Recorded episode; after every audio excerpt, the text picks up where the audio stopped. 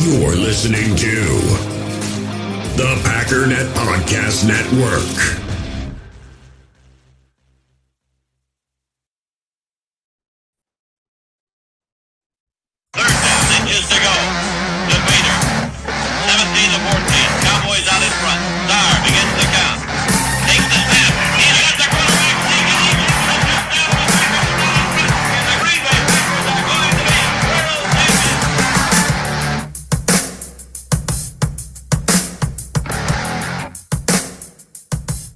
Hey, good Sunday afternoon. Welcome into Packers Total Access. I am your host, Clayton Bailey. You can check us out on packernet.com. You can find me on Twitter at Packers underscore access. If you've got a uh, question or a comment for the show, you can send that to Packers Total Access at gmail.com. Now, I uh, also want to just mention that today's show is brought to you by mercyandme.ca. Guys, if you're looking to make a purchase for family and friends, you might be expecting a little one, um, go check out their website. It's easy to order. You can have the uh, product shipped right to your door. Everything from blankets to burp cloths to fidgets, they got you covered. There's all kinds of cool stuff on that site. Um, they're also big, big supporters of Packernet Podcast. So let's make sure we are supporting those who support us. Now we've got a special guest on the show today, and I'm really excited to have him on. It's uh, Jacob from Packernet Podcast. Jacob, how you doing this Sunday morning? Man, I'm doing great. Clayton, are you aware that we have Packers football to talk about? Dude, is it not weird? I don't know how to act. Like I'm, I'm seriously, I'm, I'm kind of sitting back going, is somebody, somebody needs to pinch me. This is strange. we, we I've been- actually have real footballs flying in the air right now. Yeah, yeah. We've been waiting for so long, and it's it's like a kid at Christmas. You know, when it's Christmas morning, you're like, it's here. It's- now we have to deal with it, man. exactly exactly dude well i'm excited about the show today dude because we do still have some time to fill you know obviously i did a pod yesterday where we broke down training camp news and we're going to continue our segment here where we're scouting the upcoming opponents this season and uh, we're going to jump right in with week seven and i'll tell you man they, there's a couple of cupcakes in here right and then there's what I think is one ju- juggernaut right in the middle. And and I know some people would disagree with me on this, but the thing that depresses me about week seven through nine, Jacob, was these are all away games, right? Yeah. And uh, I'm I man, I don't know about you, but I just want every single game played at Lambeau Field. I don't even care about the home field advantage. I just want Lambeau as the background. You know what I'm saying? so Yeah. uh, let's jump into week seven at Washington, right? It's a one o'clock kickoff. The Washington uh, Redskins football team, commanders, whatever you want to call them. um, they uh, their 2021 record was seven and 10. Their scoring offense was ranked 23rd with 19.7 points per game. Their scoring defense was ranked 25th at 25.5 points per game. Now, obviously, their head coach is still Ron Rivera, defensive minded coach, former defensive coordinator, uh, played for the 85 Bears. You, you know his whole story. Um, he uh, he he's uh, still the head coach there, and why I have no idea. I mean, I was gonna say know. maybe the most overrated coach in the game right now. I don't know. Yeah, and he's I don't feel like he's ever been horrible, but he has never been good. Like it's every year it's just mediocre. It's you know, he wins just enough games to not have a high enough draft pick to have an impact. To not get fired too, right? Exactly. And lose just enough games to, you know, miss the playoffs or at least, you know, barely skate in. It's just amazing to me. But obviously, he's the head coach. Um, let's talk about uh, their offensive coordinator, Scott Turner, right? He's been with um, Ron Rivera since 2018, actually, uh, you know, came over with him. And then on defense, they've got Jack Del Rio, who's been Love Jack. yeah, I do too, personally. Uh, he's uh, um, been on the uh, coaching staff with Ron Rivera since 2020. Now, they were in 11 personnel on offense 75% of the time. They were in 12 personnel 18% of the time. They were in 21 personnel 4% of the time. Those are the, the three primary personnel they stayed in. That's uh, obviously 11 personnel is the real popular one across the league. So here you've got Yeah. another team that's up up in the 70s. And then uh, their run to pass ratio, they ran the ball 45% of the time, only passed it 55% of the time. On the surface, are you concerned about Washington? Uh, if so, or if not, why? You know, tell me about the uh, Commanders. Is this is this a game uh, you know that that you think could be a trap game uh, on the road? Do you think they're going to improve? How do you see Washington? Yeah, man. I I do. I actually think that the Commanders or the football. By the way, the Washington football team. Can we just take a minute and that is the laziest attempt at naming a team like a team. I, I The Washington football team. Okay. All right. Anyways, um, on paper, these guys look good. I don't know if you looked at their PFF grades, and I was a little bit surprised when I'm I'm sitting here looking at them. I'm like, ah, Washington, they're a junk team, they're a garbage team. Well, okay, let's look at their offensive line. Starting at left tackle, 81.2, 66.7, 83.7, 68.1, 74.9. I mean, Leno Jr. is a very good left tackle. Cosmi is a very good right tackle. They have decent guards and they got a great center.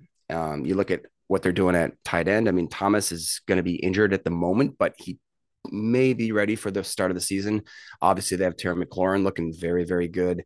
And then apparently Jahan Dotson, a guy that I did not think was worth any of the hype in the draft, he's looking great. Hmm. Ryan touched on it how like all of the wide receiver rookies apparently are just making people look like fools. Um, even our own Romeo Doubs, Dobbs, Dobbs. Right?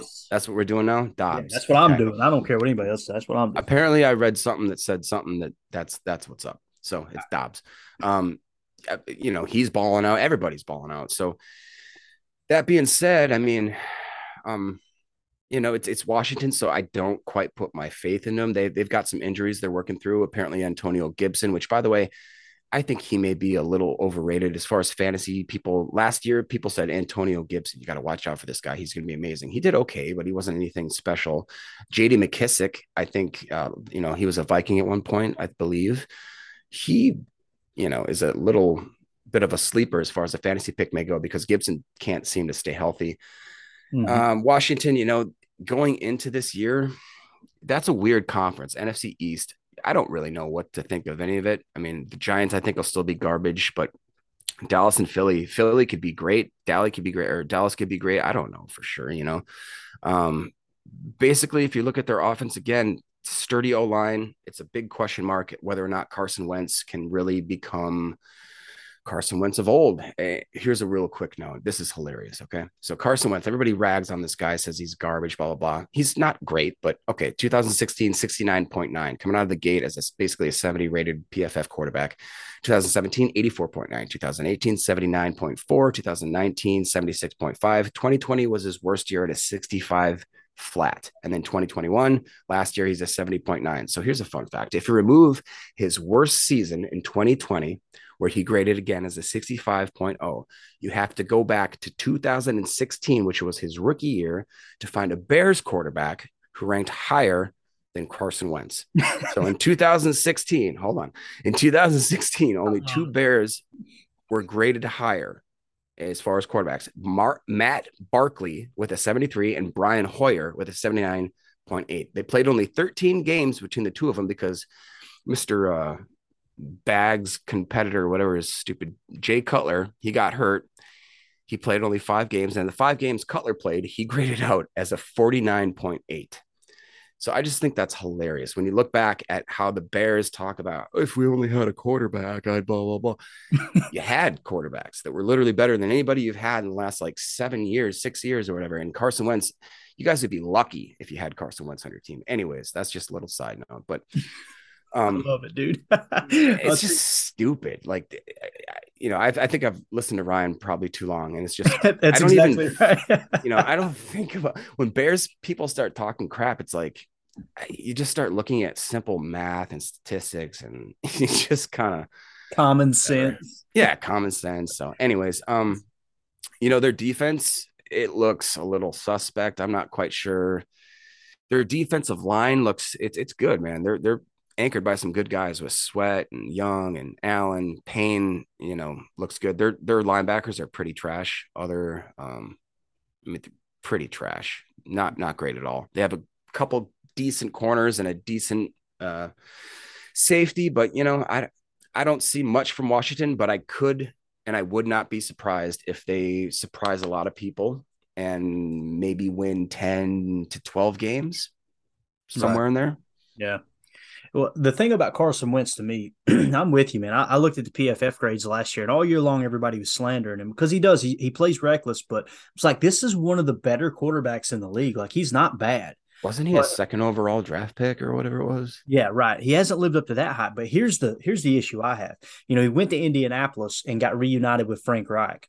It, yeah. That was the best version of Carson Wentz you're going to see. There's nobody who's going to convince me that he's going to go to Washington and he's going to play with uh, Ron uh, with Ron Rivera under Scott Turner. You know, like yeah. I said, Scott Turner being the office coordinator. What it, it, to to think that he is going to perform better than he did in Indy with his old, you know, coach Frank Reich and all the success they had early on there in his career in Philly. I say all the success; it was basically one or two years, but.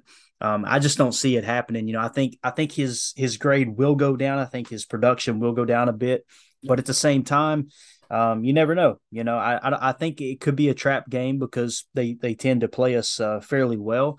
And Ron Rivera is one of those coaches that's rare. I feel like that he gets blown out. You know, he's always kind of in the ball game. He's just like what we said. He's he's he is what his record says he is. He's just kind of mediocre. You know, yep. but good stuff. Let's move on to Buffalo. This one right here.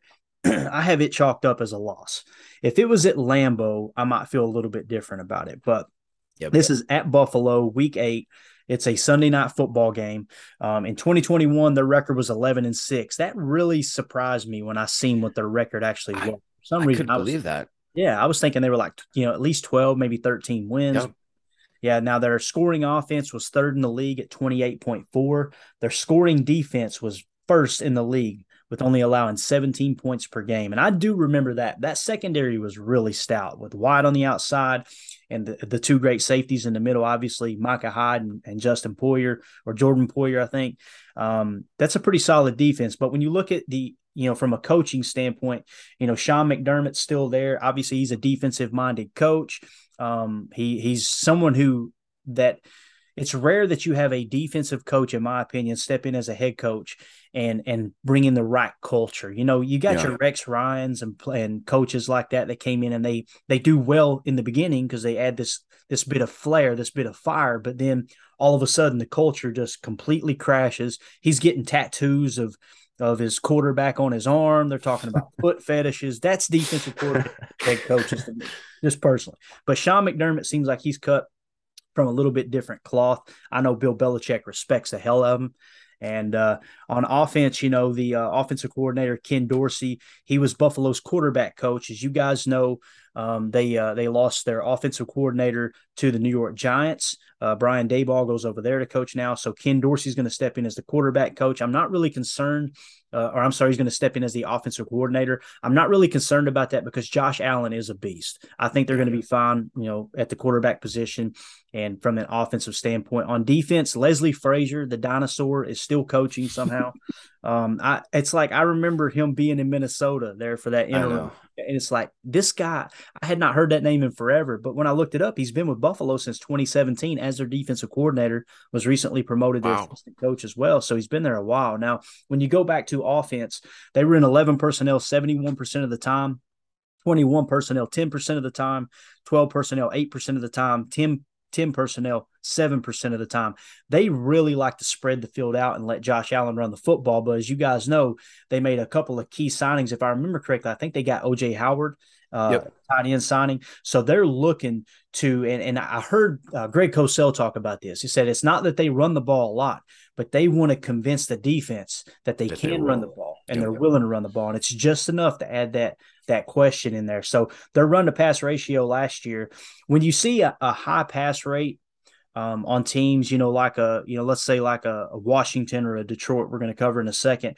I'm not surprised because, like, yeah, they were probably play, playing from behind a lot, right? But this is a team that that really, like you've seen with the offensive numbers and the defense, you know, defense they had, they they played from ahead a lot, but they passed the ball 59% of the time and only ran it 41% of the time. So those numbers do kind of hold up with with hmm. what we talked about. So tell me what you think, Jacob, about Buffalo, man. Are am I overreacting when I say, man, this just feels like an instant loss, or do you think we can go into Buffalo on Sunday night football and compete?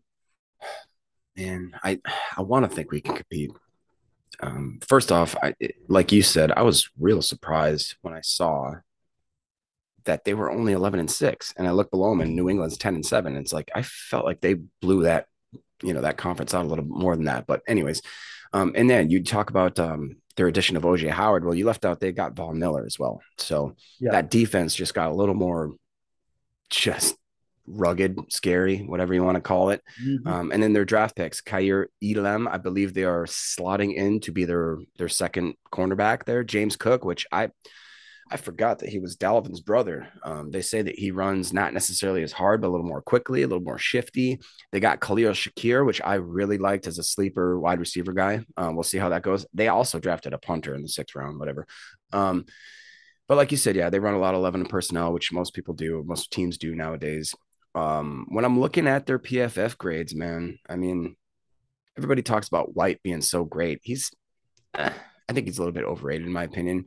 Hyde, obviously, Packer fans, we all know that uh, we love Micah Hyde. I believe that he sustained an injury in camp. Is that am I mistaken in that, Clayton, or did you? I, I haven't heard. Um, You haven't heard that? I'm pretty sure he did. I, it sounds like it might be quite bad. Oh, I could be wrong, but it sounds like he got carted off, and people were quite worried about that. And then they got Poyer otherwise at safety. And yeah, I'm looking right here. It says Micah Hyde, as of yesterday, I'm sorry, the 29th, undisclosed, went down with an apparent injury at practice, and I haven't heard any updates on that. Oh, and by the way, guys, you're gonna have to basically pack it up if you're a Bills fan. Jake Kumerow, he didn't practice. No, no. No, I know, man. It sucks. Jamison Crowder apparently didn't practice. Those are both due to soreness, so I'm sure that's not going to keep him out that long. Oh, here's another great one. Okay. So here's a fun fact. Guess who's the Bills' third string quarterback currently? Matt Barkley. Barkley, whoever it was. The the Bears' best quarterback graded out since 2016. Guess who's the second string quarterback on the Buffalo Bills? Case Keenum, the Vikings' best quarterback before they wanted to kill Kirk Cousins, apparently. Yeah. Um, it's just, I don't know. It's funny, man, to see how incestual like the NFL is, especially in the NFC North, which we'll see in the next segment when we're talking about the Lions. It's like guys just kind of there's no visionaries really in the NFC North. I feel like they're just picking our scraps and they paste it together like like I said last week, this Frankenstein version of the Packers, and then they sit there and talk crap about us. It's like, okay, all right, you keep picking off our scraps, but you're still talking crap. Anyways, um, Ed Oliver, which I know Ryan likes to bash on. I was very surprised when I looked at his PFF grade. He scored 71.8, 23rd out of 109 D linemen. So Hmm. he interestingly had a decent bounce back there. Um, and we'll see how that goes. But yeah, man, to be honest, I I don't know what to think. I'd like to think that we can win. I think they're giving Buffalo points. I don't know where I put that little slot there. Yeah, I'm pretty sure they're giving Buffalo points. I it's one of those games where I would be I'd accept it if we lost. If we won, it's even better. So Yeah. And you know, it to me, it, it comes down to matchups, right? You know, I'm trying to look at it from the coach's standpoint when you go into this game because this is a very, very important game in my opinion. It really is. I mean, this is this is going to be a great test. Are the you know, are the are the Packers legit? Are they a legit Super Bowl contender? We like to think they are right now, right. but when you get halfway through the season, now teams start to have you know film on you and all that, right? The great coaching staffs really separate themselves in the second half of the season. That's why falling off a cliff Kingsbury always struggles because it's like once they get halfway through the season, everybody's got tape on you. And if your quarterback's not watching tape, right? Hint, hint. If he's not willing to study the opponent and you've got a coach that can't adjust on the fly and he's just headstrong into this is what we're going to do no matter what, rather than doing self scouting. That's what Mike McCarthy did so well in Green Bay was Yeah. his self scouting process was top notch. He always was willing to go back and go, are we being too predictable? How can we make minor tweaks to take advantage of the fact that other teams are watching our film and adjusting on the fly? But when you look at the matchups, we got to contain Josh Allen. Josh Allen had 122 carries for 763 yards, averaged Crazy. 6.3 a pop. Yeah, Devin Singletary, their starting running back, uh, only had 870 yards, but he averaged 4.6 yards a carry. So I mean, it Josh Allen's just one of those players. Now, here's what's cool: when we drafted Quay Walker, and when you watch Devondre Campbell move sideline to sideline, when they talk about those being the li- the quote unquote linebackers of the future, it's for stopping people like this. So, are they going to Mhm. throw a spy on him? Are they going to maybe do an outside contain? How are they going to approach that? If they do outside contain looks, then obviously that's going to affect the pass rush, which is going to give him more time in the pocket to try to pick them apart.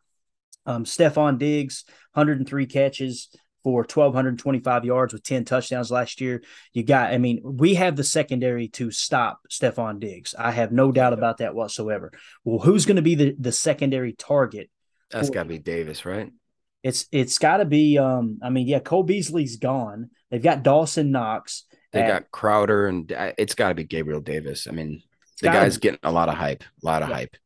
It's got to be him. So what it comes down to is stopping. Uh, you know, stopping those secondary targets. You take Stefon Diggs out of the out of the equation. You make sure that you keep Josh Allen contained and and make him make mistakes. He will make make mistakes. He will Mhm. throw the ball to the defense, but you just can't let them run all over you. So I think that's going to be one of those matchups where we come in and both teams are obviously playoff teams. They're doing great, barring any crazy injuries for either team.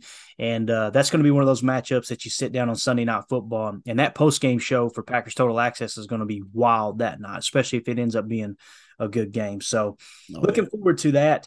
That's one of the uh, the marquee matchups. I've got a couple friends up in Buffalo, and they are begging me to come up and watch that game with them.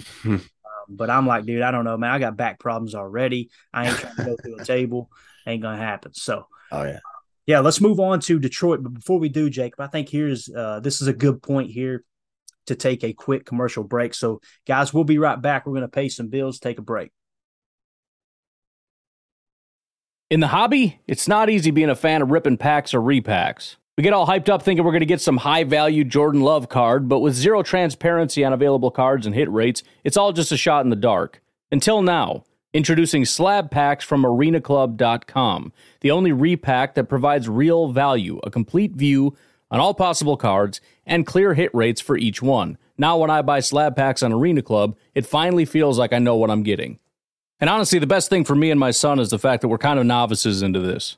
When I walk into a card shop with my son and a card says it costs $40, kind of just taking his word for it that that's a good value. So I appreciate the transparency on grading, as well as just getting excited about seeing what you could potentially get. Right now, you can get 10% off your first purchase by going to arenaclub.com slash packdaddy. Wow, that's crazy offer. 10% off a $400 slab pack. That's 40 bucks right there. Anyways, that's arenaclub.com slash packdaddy for 10% off your first purchase. All right, we're back. Detroit. Here, here's the the mighty Lions, Jacob. Um, Dan Campbell, Motor City Dan Dan Campbell. For some reason, I was thinking he was a defensive minded coach, but when I started digging into it, he has a background with coaching up tight ends. Um, so obviously, offensive coordinator is Ben Johnson. Um, he was actually Detroit's tight end coach. That's where he came from. So he's kind of cut from the same cloth as Dan Campbell. And then on Hawkins is going off this year. yeah, possibly right. Um, defensively, Aaron Glenn is their defensive coordinator. He's been with them since 2020. Now, when you look at from a coaching standpoint, they ran 11 personnel 63% of the time, uh, 12 personnel 15% of the time, and 21 personnel 10% of the time. So they really like to lean on that 12 personnel with those tight ends up there in Detroit. Their run to pass ratio was 41% run, 59% pass. And when you look at the numbers, um, they were 3 13 and 1 last year. Doesn't surprise me one bit. Um, 19.1 points uh, per game on offense. That was 25th best in the league. And they ranked 31st in defense at 27.5. Now, obviously, they went out and drafted Hutch. Uh, you know, as, as a rookie there, keeping him in, in state. I think he's going to be a solid player. He was hands down my best player on the board, um, you know, going into our draft party that night. And this being a one o'clock game in Detroit, let's just make sure nobody gets mugged before they get out of there.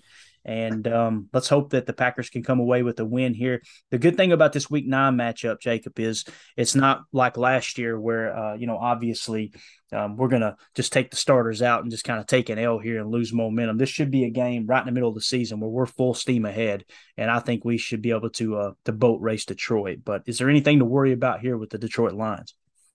Hmm. I don't think so.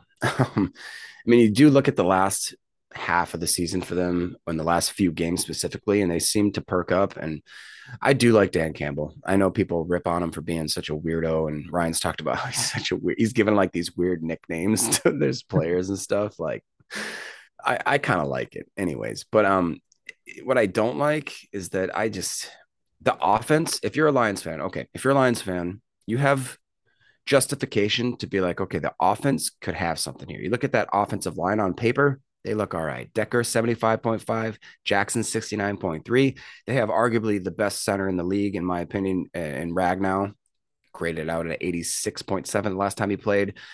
Right guard, 68.4. Uh, Penei Sewell's coming in, and I believe his second, maybe third year coming up. It'll be 77 flat. And then again, they have Hockenson. They've got DJ Chark on the end. They've got obviously Amon St. Brown, which I believe in the last six games of the season, I don't have the notes in front of me, but I want to say that if my memory serves me right, he was the best performing receiver in the last like six games or whatever. Mhm. And then they got um, Williams, who they drafted, who he could be one of those guys that's coming in late in the season or mid season, and you don't really know what to think about him. He's a fast guy, he's a smooth guy, obviously out of Alabama. Um, you know, they could put something together on offense. However, I don't think they're going to go anywhere. If you look at the defense, and man, it's it's bad. It's it's worse than bad. It's hot trash. It's I mean the linebackers, both of them, 35.4, Barnes at a 30.1. I mean, the other cornerback is a 42.6. Oruwariye, which I'm proud I said that correctly, is a 59.0. Their slot corners a 48.3. Their safeties are 65 and 63 ranked. I I don't see him being able to overcome that. I mean, like you said, Dan Campbell, in my head, I thought he was a defensive minded guy, but he's not. And Hutchinson, as much as I think that he's going to be a good player, he's one guy Yeah. and he's got small arms. Apparently, that was his big knock on him and all this kind of stuff. We'll see what happens when he's going against real guys like Bakhtiari, hopefully, and uh, you know other real good tackles that know how to stick their arm out and stop him from being able to swipe or do any of the hand movements, do any of the kind of stuff that he's good at getting around the quarterbacks. And um, I- yeah, I just I don't fear the Lions, man. And and one of the guys that I thought could be very promising for them was Josh Paschal, which I believe is that a Kentucky guy. Yes, it is. Mhm. Yeah, and I he looks like a freak, honestly. When I, I was a little bit afraid when I saw that they got him, I thought he could be possibly better than Hutchinson. He's hurt. He had to have hernia uh, hernia surgery, I believe. So his timetable's a little iffy. They have one fullback on their uh, on their team, and he's hurt. So it, just made me think about like how that transition of fullbacks, you know, that used to be. I remember William Henderson, obviously John Kuhn, and now it's like teams don't have fullbacks anymore. Anyways, it's just kind of funny how that ends up. But Mhm. when I look at um the way that they drafted, you know, I don't know. You Obviously, got Hutchinson coming in; he's going to make immediate impact, but Jameson's not, and Pascal's hurt, or Pascal, whatever his name is, and then their fourth round pick, Kerby Joseph, the safety. Right now, he's slotted in as a third string strong safety, so that's not exactly what you want for immediate, you know, talent. And then, real quick, let's look at who they have on their team. Tim Boyles, their backup quarterback. Hey, oh, Jamaal Williams is their backup running back. And I did not even think to look at this, but do you know that Devin Funchess is their fourth ranked, or I'm sorry, their fourth string tight end right now in the Lions? Yeah, they, I, I had heard that they had converted him to tight end, which he's just grasping at straws now. I mean, Uh, yeah, that there's I, a Claytonism there somewhere. He's grasping at some. Come on, give me yeah. something. I can't He's come more up. desperate than a something. I don't know. I can't figure it out. yeah, dude. I when it comes to the running game too, D'Andre Swift, in my opinion, is one of the most overrated running backs in the league. Just gonna say that. Yep. I don't I don't think he's horrible, but people talk like he's this dynamic. I mean, yeah, he had 62 catches for 452 yards last year um, with two touchdowns, but you know, running the football, he he barely cracked four yards per carry. Um, Mhm. and he split carries with Jamaal Williams. Jamaal Williams is exactly what you expect him to be. If you need three yards, Jamaal Williams will get you three yards. If you need six yards, Jamaal Williams will get you three yards. That's just the way it is. Yep. I love Jay Boogie, but he, I mean, he, I think he is a serviceable, a really good change of pace backup back, but he is not a one-two punch like we have in Dillon and uh, and Aaron Jones. Uh, no stretch of imagination. So I don't, I don't think we have anything to worry about, man. I was just kind of looking here. You know, Jameson Williams obviously uh, comes into it wide receiver. I think you mentioned that uh, from Bama. Um, you know him, you know, kind of battling injuries in the past and and that type of thing. I'm not really worried about a rookie wide He just- receiver he coming seems in. too frail to survive in the NFL. yeah, I know I mean, mean? he's six foot one, but he's only 179 pounds. I mean, that is stick figure, bro. yeah, that is tiny, dude. He's going to get crushed in the NFL. Yeah. Um, unless they, you know, beef him up a little bit. But like I said, Josh Paschal uh, coming out of Kentucky, 6'3, 268. Um, Kerby Joseph, pretty solid third round pick there, I believe. I had him pretty high on my board. Fourth rounder. Yeah. Oh, was he a fourth rounder? Yeah. Okay. Well, uh, yeah, I, I, I just don't see anything really here to worry about, especially like I said, it being mid-season. We should have plenty of momentum by then. Just got to go in there, not overlook them, and, and get the job done. So um, I think we come out of that stretch, in my opinion, um, two and one. You know, beating Washington, probably taking an L to Buffalo unless something crazy happens between now and then. Of course, you've seen the video of them fighting, right? Did you see that? oh yeah, yeah, yeah. Tensions are a little high. And all because Josh Allen got shoved at the end of a quarterback run play, right? You know, he looked like he ran a quarterback draw in the red zone. He's got a red jersey on. First of all, why are you running quarterback draws with a red jersey? Like this makes no sense to me.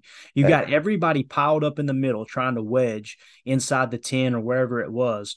And then he gets shoved in the back and he turns around and says, You're not going to F and shove me. Shut up, dude. You just got the bag. Like, quit being a baby.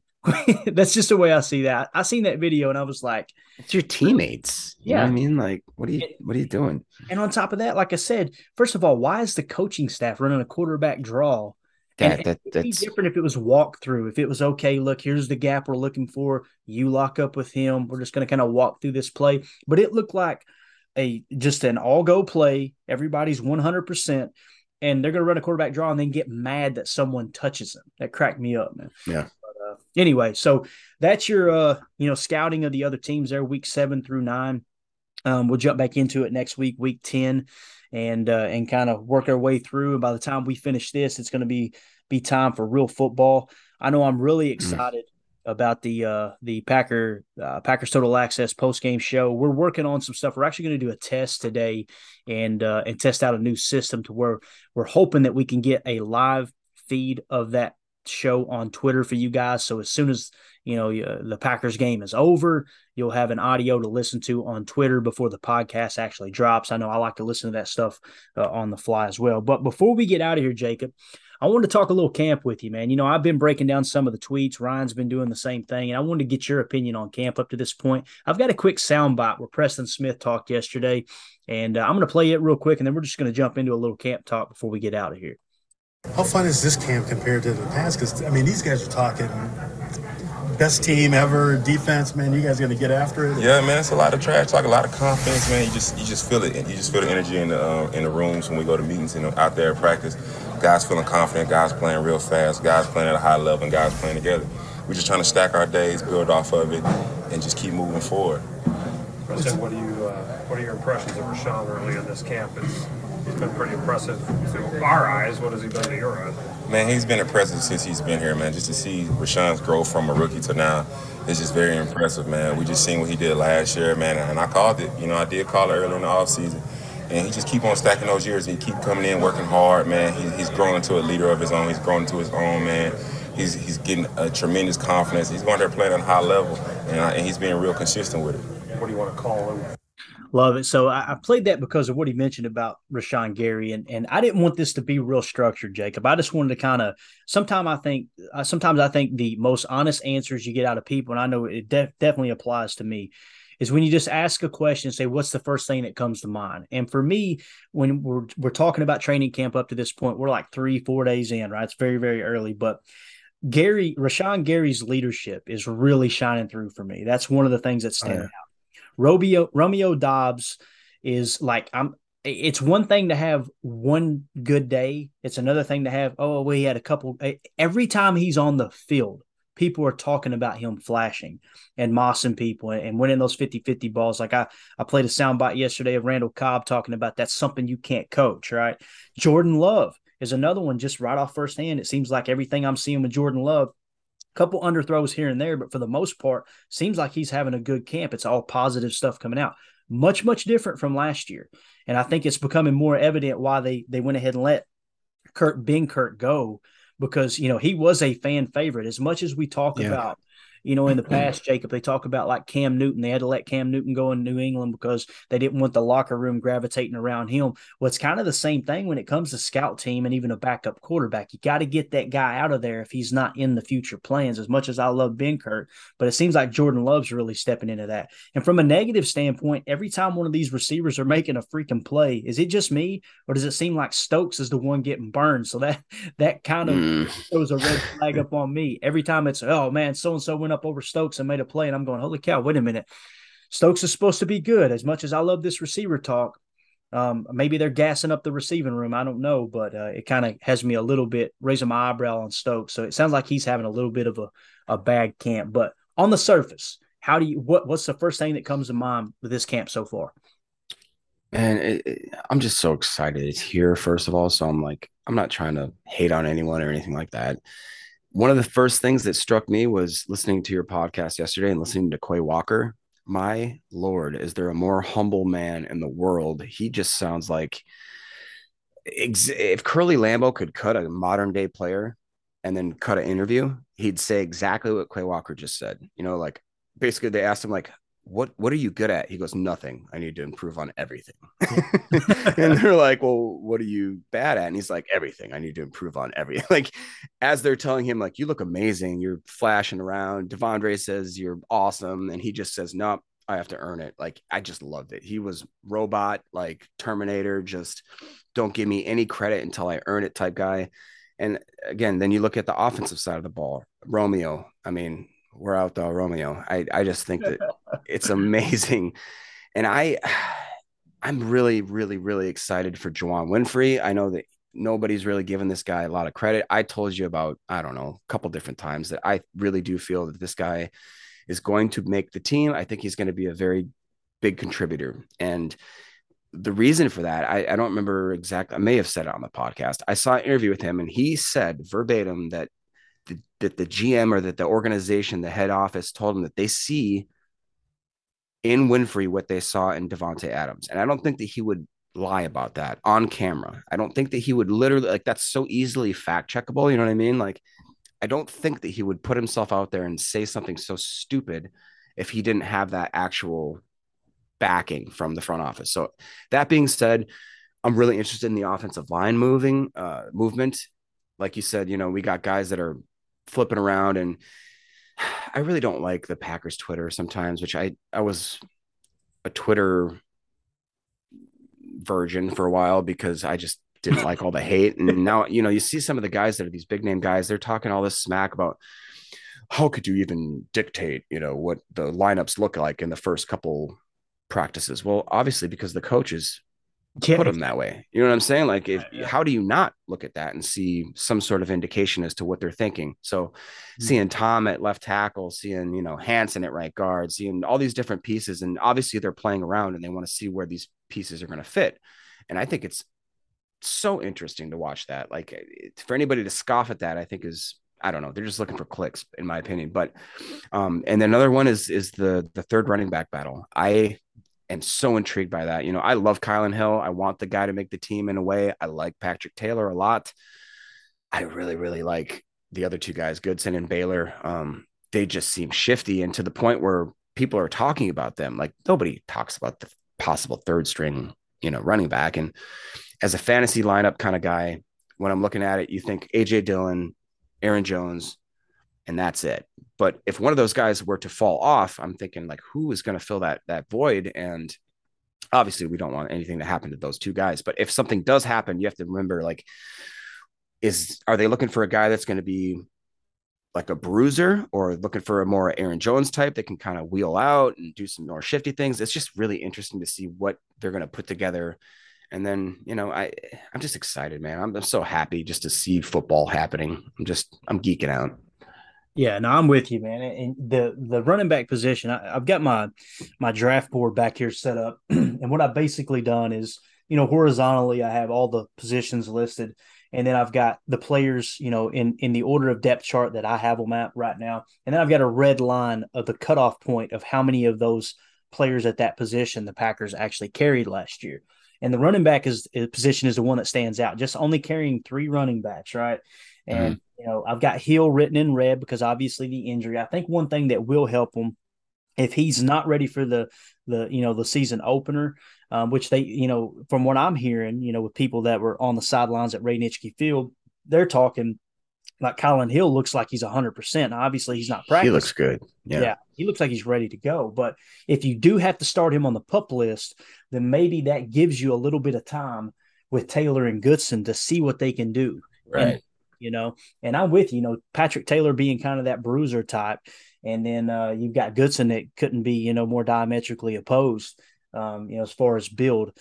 So I don't know, man. Uh, it's it's one of those things too that it all comes back to special teams as well. Who's going to be the, the bigger special teams contributor? In my opinion, I don't think that's Taylor. You know, of course, Mm-mm. he's unless he's helped gunning, you know, on uh on kickoffs and things like that. I don't know. I I'm not that much of a special teams guru to to kind of pick that stuff out early in camp. But yeah, it's going to be fun to kind of see how everything unfolds, man. I mean, Jenkins, Elgton Jenkins, is he going to be ready for week one? I think we're we're getting more and more comfortable with Bakhtiari. It feels like he's going to be ready to go. They're just being really Yeah. cautious. Did you see them both running drills and they looked I They mean, look great, didn't they? Tanyan, Hill, Jenkins, Bakhtiari. I mean, they were making cuts and they weren't like little dainty cuts. You know what I mean? They were they were sending it, it looked like a little bit. Yeah, and I think the thing that might kind of stick out to me is last year we carried five linebackers, right? And if you're looking to, you know, to to carry one extra In- player at another position, Inside linebackers, you're saying? yeah, inside linebackers, maybe they only carry four this year. You know, Yeah. um, I don't know because I'm looking at it and I'm going, you know, if I had to pick between some- Summers gets cut, you yeah, think? that's what that's what it looks like. Yeah. Um, now right Oh, now, Ty. Ty's the only guy that responds to me on Instagram. Ty, put it together, man. We need you. Come on, man. He caused a fumble like day one, I think, on the Yeah. Well, I'll tell you this: you're going to get the best version of Ty because there's so much competition that you know he he knows he's he's really got to step up, and and I want to like the guy, I want him to make the roster, but at the same time, man, Yeah. um, when you look at it, this this team's pretty freaking loaded, man. if Quay Walker ends up, it's really fun to watch. Like I yeah, we're we're busting out of most positionals, you know. We're and Heflin, I think Heflin's probably gone this year. You know, Ford, I Mhm. think I think you you take Ford over Heflin just for the body size the and the fact that you've got that four year contract on pretty much a minimum deal, you know, as far as salary cap hit. And that stuff's kind of looming large over the next few years as far as salary cap is concerned, which I'm still amazed at how people are reporting these contracts, man. I mean, like the other day, who was it? It was it was someone that got extended. Oh, Kyler Murray. Kyler Murray gets extended and they're reporting the contract, the total contract. And it's, you know, that's that's the way, in my opinion, that's how it should be reported. Aaron Rodgers, they still refer to him being the most expensive quarterback. And they're saying, yeah, 50 million a year. It's not 50 million a year. The three-year extension aspect was 50 million per year, but the overall contract is not 50 million. I, it blows Right. My mind, dude. And and again, we don't know the ramifications of if he retires within the next three years. There's just people putting nuggets out there saying if he does retire, you know, Which- after after this year, then it's minimal, you know, uh, minimal hit for the for the for the Packers moving forward. No one has the answers, and when you ask those questions, all of the doom and gloom experts go completely silent. It amazes me. Well, and it's funny too, because uh, correct me if I'm wrong, but I don't think I've ever seen Aaron Rodgers having more fun at camp than it seems. Have you seen that clip of him and Bakhtiari in their little go-go wagon, just not- jamming out? Like, It's, it's not one clip either. It's like oh, there's a ton of them. there, people are randomly finding them parked somewhere dancing in a in a parking structure. Yeah, they're not doing it for cameras. They're doing it because they're having fun. Exactly. I I think he's got a few years left in him. I think he I do too. I think at too. least two, maybe three years. And when it comes to the third year, if he decides to keep on playing until he's 135 like Tom Brady, then they'll do some kind of restructure of the contract. That's what it feels like to me. And those are the questions that people can't answer. You know, I, I don't want to name drop, but I, I sometimes I scroll Twitter and I go, You don't know what the heck you're talking about. And you try to put out just enough information to pretend like you're smart. And then when the, Mhm. the tough questions are asked, you go completely blank. It cracks me up. So Rodgers is having fun. You know, another thing that was mentioned, I think it was Ryan mentioned it. Maybe you mentioned it on the Packers After Dark um, uh, it, with a question. I can't remember who it was, but they were talking about how they're no longer at St. Norbert. You know, they they're letting the veterans go home and sleep in their own bed. And I think uh, that was Ryan. Yeah. yeah, LaFleur said, you know, hey, if I you told him, screw up, you like you'll up, be back in a hotel or a dorm or whatever. Yeah. Right, but the the you can just tell the vibe with the players is everybody is having a freaking blast. Jaire Alexander out there on the field pumping the crowd up. Did you see that Yeah. video? Oh yeah. Yeah. Put that straight in my veins. That Jaire is a spark plug. Love that dude. So anyway, anything else you want to add to the camp talk before we get out of here? Man, I don't do you uh you know what I should do? We should plug the uh Packers After Dark phone number, which is if you guys ever want to call in, the Pack Daddy's doing a uh I think it's a nightly show depending on the call volume. any questions you got, like we said, obviously Packer related or still off season, so we're still talking food every now and then, stupid stuff like that. I want to get over that. I'm sick of that. So let's just talk football. So it's 608 uh, 501 0718. Again, 608 501 0718. It'll just quickly, you'll get like a quick message from Pack Daddy and then it whoop, goes to it. So get ready because it, it comes at you fast. Yeah, it's it's hilarious you said that about talking football because the show will have me cracking up, dude. With the Oh, yeah. Tom calling in, oh my god, what it's gold. And all of a sudden, How does Tom have a job? He's he's always calling. and then Jacob pops on all of a sudden, right? And it's how do you feel about our defensive front? I mean, do you think I'm like, Jacob's serious. always bringing it back to football, and I love it, man. Trying. But you know, that's the beauty of that show, right? Is is it's an opportunity for people to call in and talk about whatever they want to talk about. And I, I told Ryan the other day, I said, man, it's become my favorite listen. I, I I'm not trying to dog you know Packernet podcast at all. I love it. It's it's something that's been it's always going to be on my my app, my media player. Mhm. But man, when I log on, I go, oh crap, there's a new Packers after dark. Yeah, yeah. Put that in the in the cycle here. You know what's really incredible and what's a testament to the guys we work with is that I went from, you know, I listen to maybe 10 to 12 podcasts a day. Just I've always been that way. Um, I want to consume as much information as I can.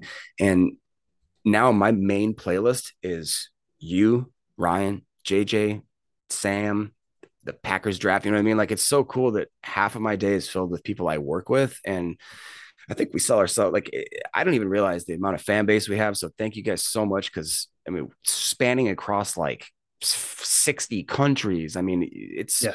pretty awe-inspiring and incredible to think of what we've built here. And obviously, that's a testament to Ryan and, and to those guys. And just pumped to be able to talk football and that you guys care. So Yeah, and what's cool is we've got another interview tomorrow um, with uh, Irish Packers uh, Oh, Twitter yeah. account. They've got their own Yeah, yeah. podcast, and do they talk X's and O's? They talk Pat Kirwan's take your eye off the ball. They're they're right down my alley. Uh, obviously, me being a redneck Irishman from Kentucky, you know my my family came and settled in uh, in southeastern Kentucky, but we were uh, all Scottish Irish and all that. But country potatoes. yeah. Oh, dude, you getting taters. Say it right, taters, bro. But I, I, watched this, I watched a special one time, and uh, and they actually talked about the redneck accent, that that Appalachian accent, and how it it developed from the Irish and Scottish immigrants and their accent, how it morphed into what it is. So that was really, Really? I, I did not see that coming at all. But you were talking about the Packernet podcast, you know, family and, and all the shows we got. And I couldn't agree more, man. It's it's what my playlist consists of now. And that was the goal was to give everybody the angle they want on what kind of podcast content they like um, right here within the Packernet podcast, you know, uh, family. And, uh, you know, Jacob hasn't mentioned it yet, but I'm going to do a small plug, just a light promotion here. But he has his very own podcast that's going to be dropping soon.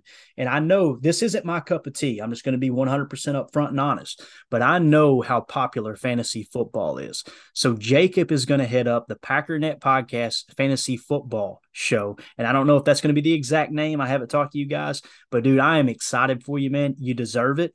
You're going to be entertaining. I know you're going to bring information, dude. You you stretch me every time we do a pod together, trying to come up with facts and little details and statistics. I love it, dude. We're kind of cut from the same cloth there. But anything you want to say about that? I know it's early. I know it's early, and I kind of put you on the spot here. But uh, tell them a little bit about what you see that kind of turning into.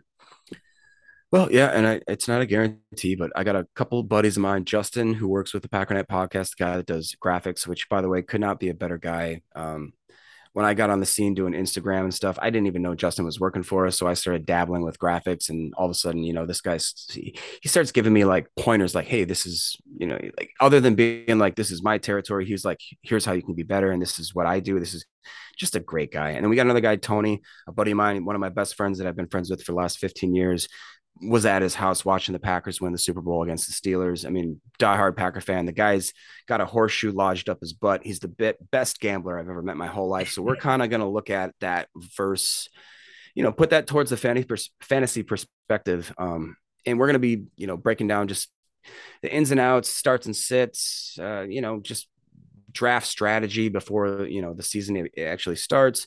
There's so many different options you can do: best ball, standard scoring, PPR, half PPR, dynasty leagues, all that kind of stuff. So the content is endless. Basically, we're just going to break down the NFL from week to week, see what it looks like for upcoming matchups. If that sounds like something you guys are into, we're definitely going to try and, and get it done. It'd probably just be maybe once a week kind of thing. We're going to try to maybe do two if we have to deal with certain like waiver wire type stuff. But yeah, it's all in fun. We're not experts. We're not trying to take ourselves too seriously. It's going to be, we're going to have one of our buddies come on who tracks his bets for the last like three, four years. guy named Paul. He's a Vikings fan and he sucks. So basically, whatever he puts on, we're going to put it up a spreadsheet. Whatever Paul bets, if you bet the opposite, you're pretty much likely to win. So, dude, that is that's that is awesome. that's kind of what we're thinking of doing. So, yeah, I got to tune into that. That's that's some inside information. yeah, yeah, I love it, dude. Love it. All right, well, we're gonna get out of here, and as we do, we just want to do a quick plug. Uh, Monday Night Football giveaway, guys. Um, we're giving away one indoor club seat to the Packers Rams December 19th matchup at Lambeau Field. Um, it's going to be indoors, $500 in value, right on the front row. Um, you got plenty of leg room. You got a ledge to put your drink on. You're um, you're, you're at a cold weather game at Lambeau, 67 degrees inside. The cleanest bathrooms in the freaking place, right behind you. Concessions everywhere. Um, Jacob, you're going to learn real quick because Jacob's going to be there with us, um, and uh, you're going to learn real quick, bro. I go from cold beer to cheese curds to Reese Pieces, back to cheese curds to a brat, back to the cold beer, back to the Reese Pieces, dude. When I'm watching football, I'm cutting weight right now, right? I'm getting ready for that trip to Lambeau because I'm going to eat my freaking face off that whole week. Best food in the country up there in Wisconsin. So if you guys want to uh, have a shot at winning that ticket to come up there and hang out with us, all you got to do is go to my Twitter account at Packers underscore access.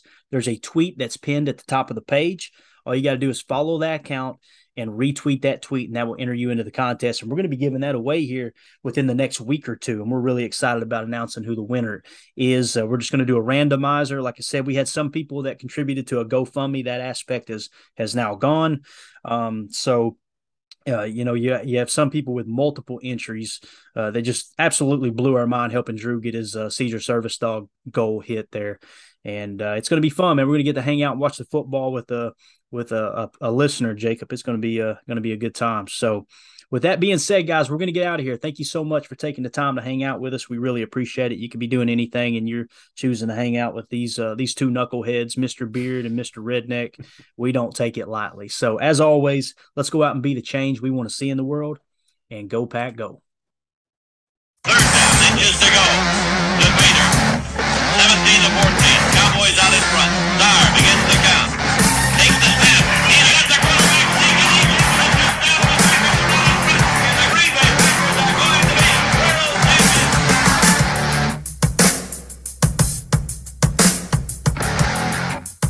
Say it with me, Jacob. Roadhouse. Roadhouse. Oh man, I, That was fun.